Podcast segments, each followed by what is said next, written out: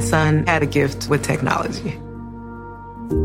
With reliable internet at home through the Internet Essentials program, the world opened up. He's part of this next generation of young people who feel they can thrive. Through Project UP, Comcast is committing $1 billion to help open doors for the next generation with the connectivity and skills they need to build a future of unlimited possibilities.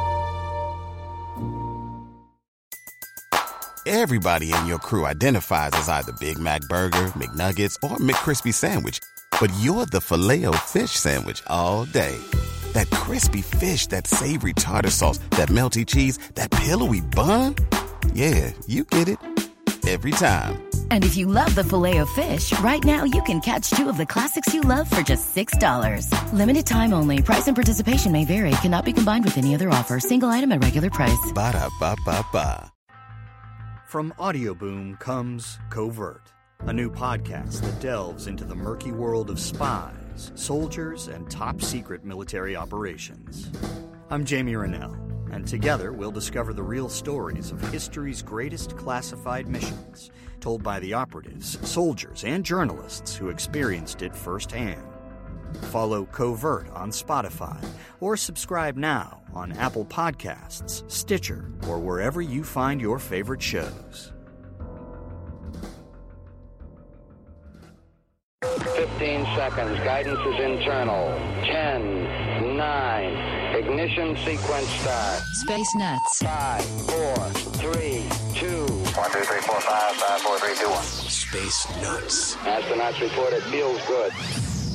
Hello again, and thank you for joining us on Space Nuts, the astronomy podcast with me, Andrew Dunkley, and of course, Fred Watson from the Australian Astronomical Observatory. Hi, Fred.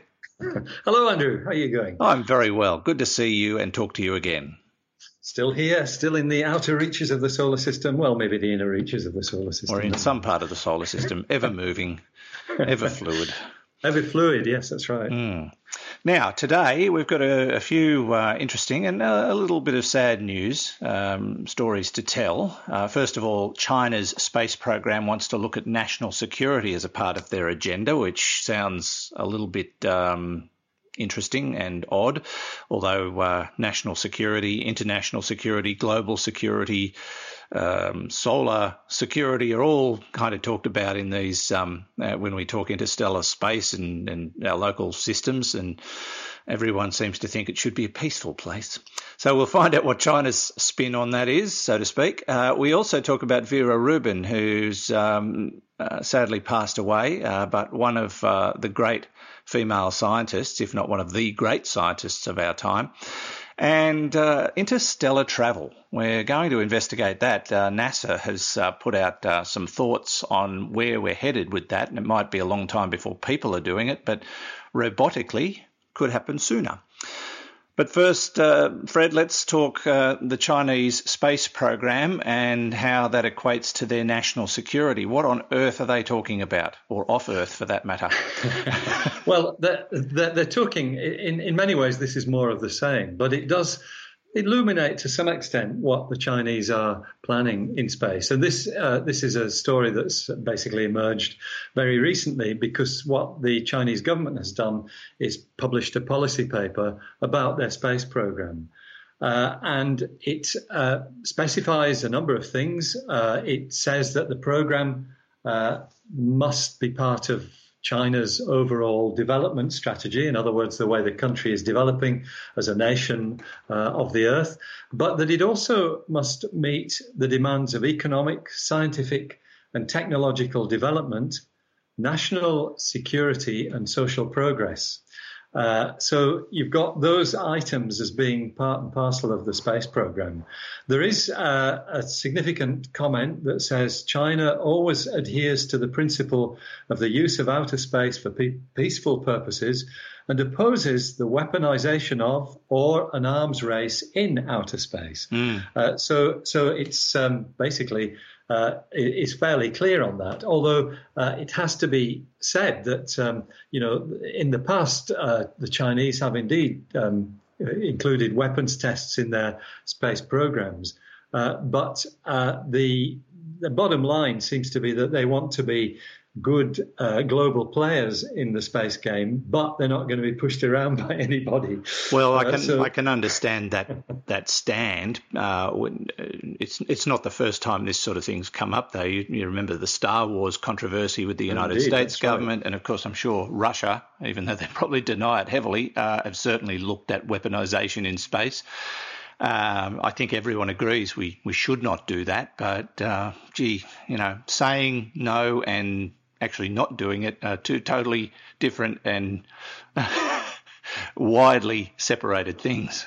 Um, I guess that's true. Um, we can only uh, watch with great interest what happens. The, the, the, the, positive side of it, though, is that the, um, that this policy paper uh, spe- sort of spelled out the timetable that the Chinese see for the, the, what you might call the peaceful uses of space. They they want to have a permanent uh, manned space station in orbit by around 2022, and that's not really very far away. No. Six years away, five years away. Uh, um, it, it's that sort of timescale. So their work on the, you know, their um, their, their, trial uh, space stations, uh, which have been very successful. Their Tiangong 2 uh, Heavenly Palace 2 space laboratory is still in orbit. Um, a month or so ago, two astronauts spent 30 days aboard that uh, that uh, space laboratory. So that's uh, one thing. They would like to launch their first Mars probe by 2020. That, of course, will be a robotic probe, and um, also have ambitions to land a probe on the dark side of the moon, actually within a couple of years.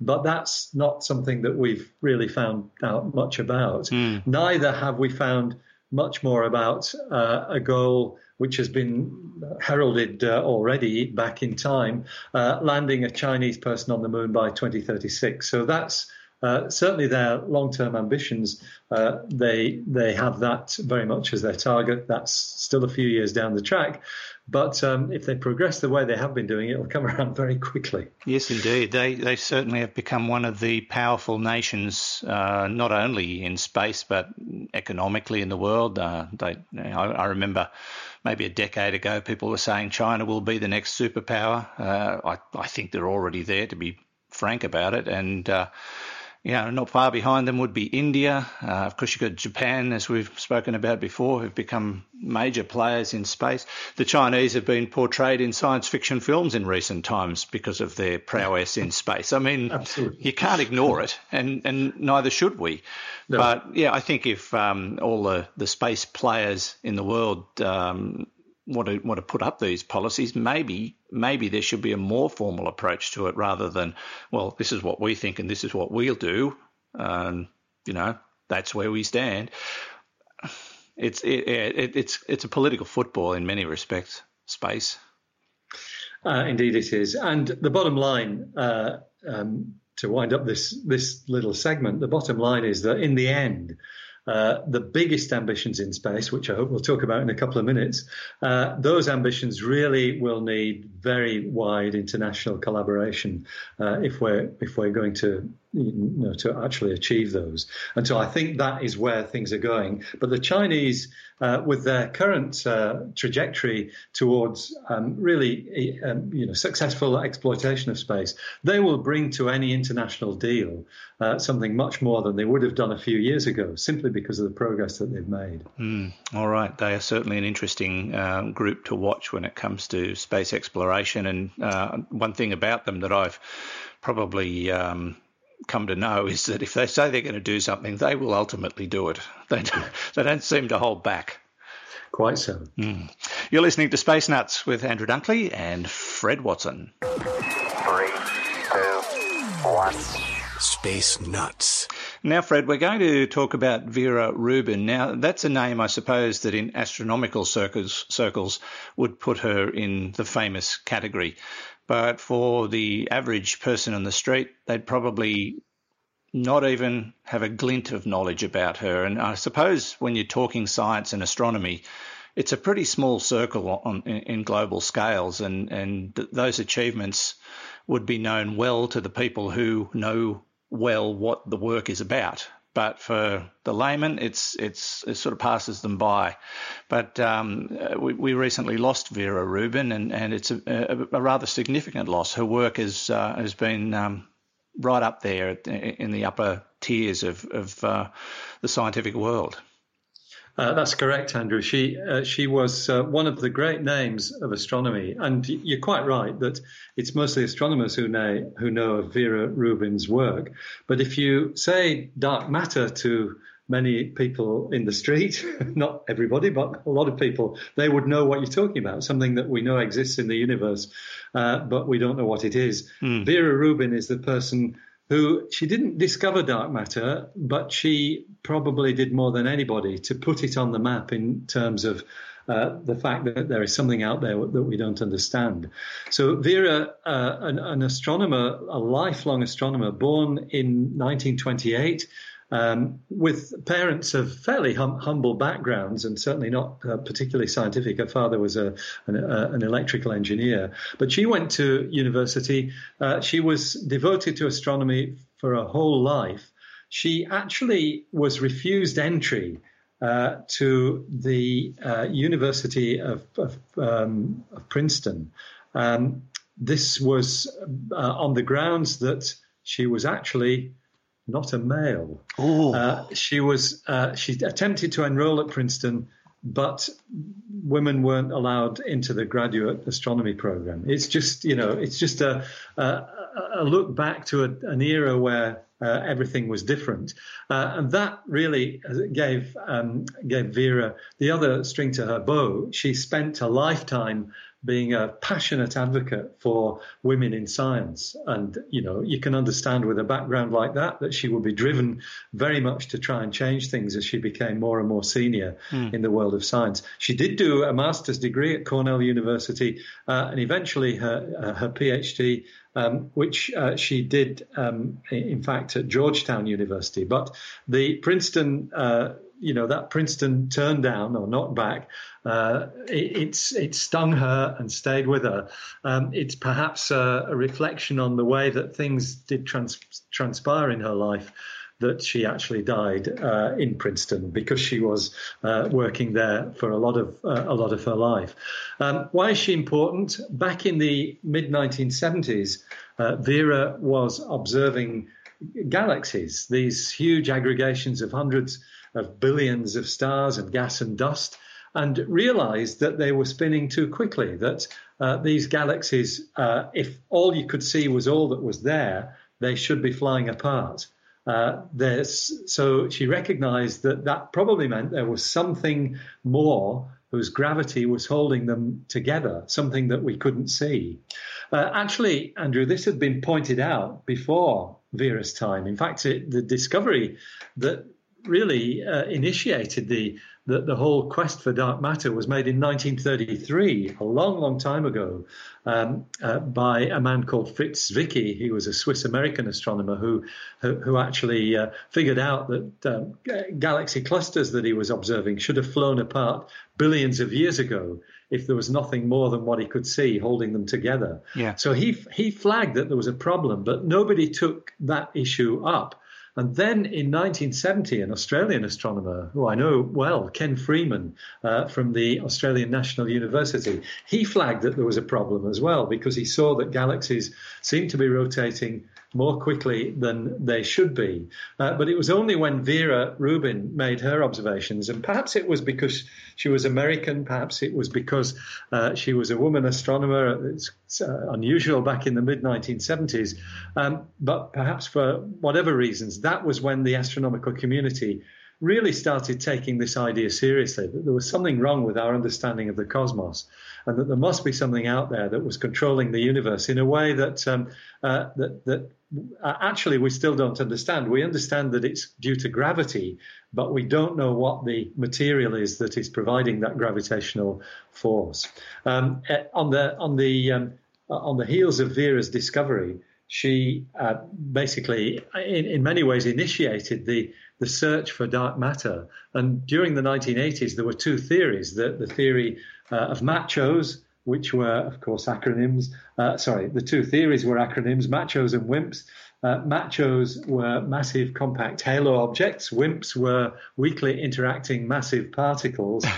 Um, machos were very quickly ruled out. What they were supposed to be was uh, was dead black holes or you know orphan planets or defunct stars things that didn't have any illumination of their own, but they were very quickly ruled out in the in the 1990s, actually by work again done at Mount Stromlo in Canberra. Mm. And so now we believe that what dark matter is is a species of subatomic particle whose nature is unknown. The best guess is something called a neutralino, but we don't know whether neutralinos exist or not. And so the baton, really, for trying to discover what dark matter is all about, has passed to the Large Hadron Collider and similar facilities where these uh, these particles are being investigated.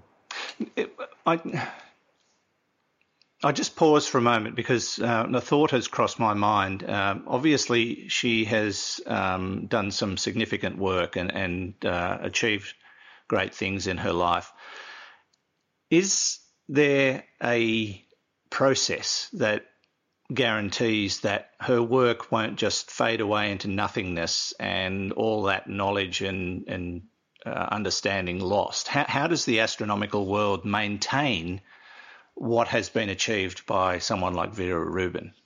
Yeah, that's a great question, Andrew. And, and in fact, um, that happens uh, in many ways almost automatically because the, the data and the and the you know the measurements and the um, the deductions that she brought to astronomy are all enshrined in the astronomical literature, which is a kind of uh, it's a repository of knowledge. And it includes all the major journals, the monthly notices of the Royal Astronomical Society, the Astrophysical Journal, Nature. All these major journals are really um, part of an archive that has been built up actually since the Enlightenment, um, because some of those journals go back to the 1670s, mm. uh, and they contain all that knowledge and information. And so, um, you know, the the measure of of a scientist's success in many ways is how often do their papers are cited. And citation indexes are now very much a modern trend for saying how well you're doing as a scientist. Um, there is one uh, addition to that, though, that I might um, uh, suggest, and that is that uh, Vera, for many years, was regarded as a likely candidate for a Nobel Prize uh, because um, the dark matter stuff is of such importance. She was never awarded one. She may well have been nominated for one. I don't know. I don't have insights into that, but she was never awarded the Nobel Prize. And I think a lot of astronomers think that is probably rather unfair. Uh, perhaps it was because the dark matter problem had been flagged before uh, Vera came along. She was the person who really forced people to take notice of it.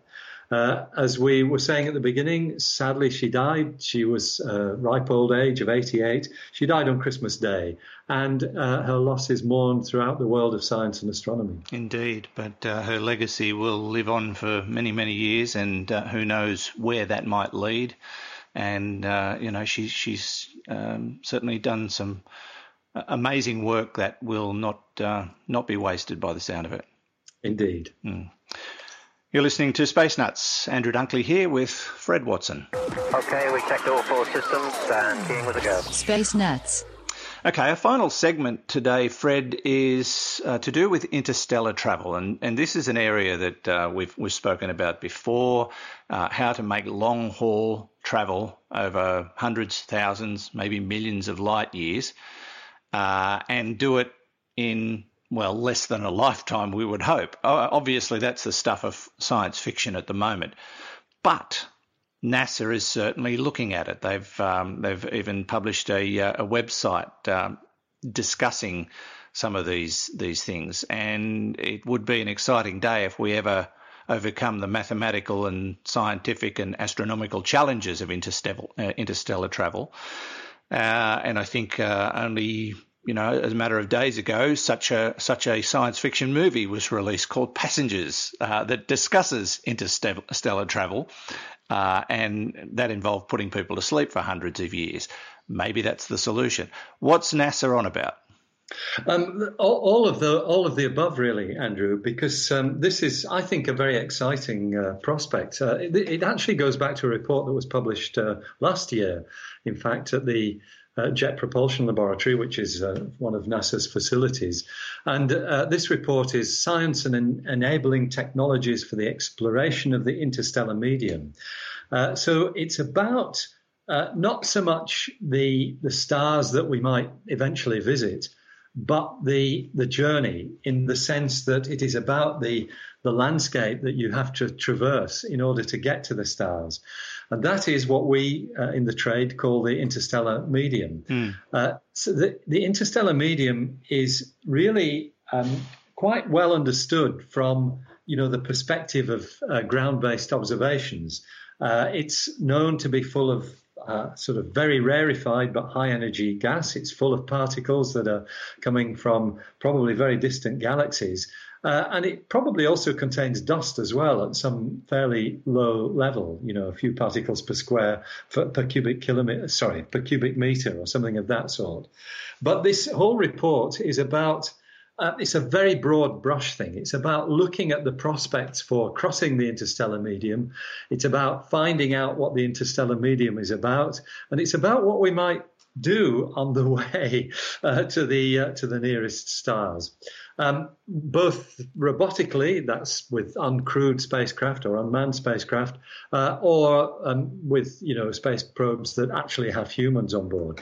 That's the one. That latter aspect is the one that is pushed furthest into the future. We're not anywhere near yet contemplating a manned uh, journey to the nearest star, but the technologies uh, are certainly being um, being appraised. Things like, well, could you actually, rather than use chemical rockets, uh, could you use some new technologies to push this spacecraft up to something like a tenth of the speed of light, which means that the uh, you know, the journey time comes down to maybe 100 years rather than 100,000 years, which mm. is hmm. what it would be at the moment. Uh, and uh, the answer is yes, perhaps these, these ideas of uh, solar sails, which are projected uh, along by giant lasers uh, in orbit, perhaps somewhere in the solar system, blasting them out uh, out of the solar system and into the void. That's the kind of thinking that's going into it, as well as the way that you might want to um, you know, you, you, want to treat your passengers, whether you do put them into a state of suspended animation or a, because that's a possibility. It's not achievable yet, but maybe down the track it will. And certainly the, the biomechanicians are, are looking at that kind of thing. Or whether you want to build an environment that would allow um, many uh, people to undergo several generations. So they have their own families and they have their families and all the rest of it. And that means you've got to have sustainable crops and things like that on a very large, uh, maybe almost planet sized spacecraft. So that's technology once again that's a long way away. But the, the if I can put it this way, the more down to earth aspect of this report is, uh, you know, our exploration of the interstellar medium itself. We're on the brink of, of being there uh, already, Andrew, as you alluded to at the beginning, because the Voyager 1 and Voyager 2 spacecraft are right on the edge of the Earth's, of, I beg your pardon, of the Sun's magnetic influence, uh, what we call the heliopause, and um, you know, very, very close to the the genuine interstellar medium, that, that, that place where the main, galact- main magnetic field is due to the, the galaxy itself rather than the sun. And they note that there are quite a few interesting things that you can do uh, once you get to these sorts of distances uh, from Earth. For example, once you get to something like 138 light days from the Earth, which is uh, about 10,000 astronomical units. An astronomical unit is the distance from the Earth to the Sun. Uh, get 10,000 times as far away from the Sun as the Earth is, and you come to a, something that you might call a focal point for the Sun. It's where the Sun's gravity, uh, distorting the space around it, makes a lens that you can actually use to magnify very distant objects. And of course, what everybody wants to magnify are the planets of dis- distant stars. Absolutely. To see, to see, whether they've got continents or clouds or whatever on them. Mm-hmm. Um, it's a complex process.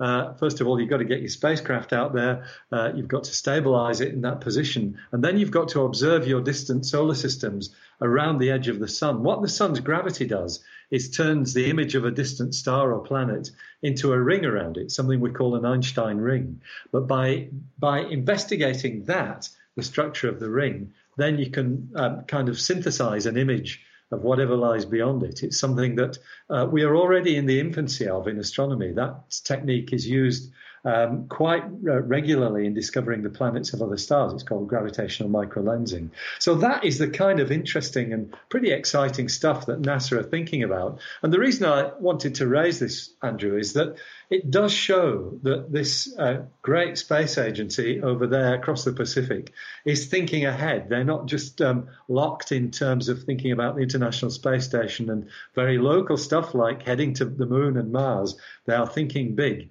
in terms of what we might achieve in the next 50 to 100 years. Yeah, it's very exciting and fascinating, but uh, yeah, it's generations away, unfortunately. But um, that's not surprising given our current level of technological capability.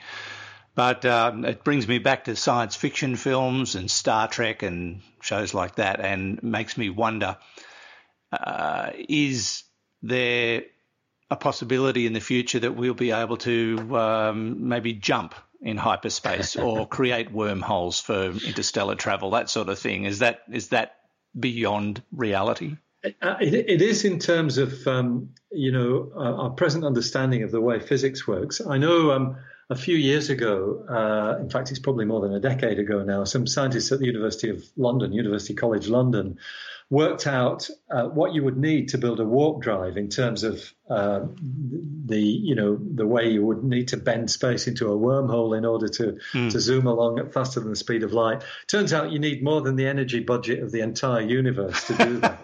And uh, that's why I suspect that doesn't figure in NASA's plans yet. But who knows where physics is leading us? I mean, that's another reason for keeping an eye on the Large Hadron Collider, uh, because the discoveries that are made there might open the way to extra dimensions and things of that sort. And who knows what wormholes you and I might be slipping through in the future, Andrew? Absolutely. And and it, it's it's a bit of a dorky kind of concept for me to bring up, but uh, when we started exploring the Earth, we did it in sailing ships. Now we're looking at sail as a way of exploring the universe. I think that's a beautiful irony. It's great stuff, isn't it? And it, um, yes, it's it's certainly got a resonance with our forebears there. Indeed, Fred. Lovely to catch up with you. Thank you as always. A great pleasure, Andrew. Good to talk to you. We'll catch you again next time. You've been listening to Space Nuts with Andrew Dunkley and Fred Watson from the Australian Astronomical Observatory. Don't forget to follow us on Facebook. Send us your questions, your thoughts, your ideas. Maybe there's something you'd like us to talk about. We'd be happy to hear from you. And thank you again for listening and catch us next time on Space Nuts. Space Nuts. You've been listening to the Space Nuts podcast. Mission complete, Subscribe to the full podcast on iTunes, Audio Boom, and Stitcher, or your favorite podcast distributor. This has been another quality podcast production from Bitesz.com. Welcome to Mafia, a new podcast telling stories of America's criminal underworld. Gotti assumed the position of head of the Gambino family. And using the name Donnie Brasco, I was able to infiltrate the uh, Bonanno uh, crime family in New York City. Bugsy Siegel is an American mob legend. One man changed the whole texture and landscape of crime in America. Listen to Mafia every Wednesday on Apple Podcasts or wherever you get your favorite shows. Every day, we rise, challenging ourselves to work for what we believe in. At U.S. Border Patrol, protecting our borders is more than a job, it's a calling. Agents answer the call, working together to keep our country and communities safe. If you're ready for a new mission, join U.S. Border Patrol and go beyond. Learn more at cbp.gov/careers.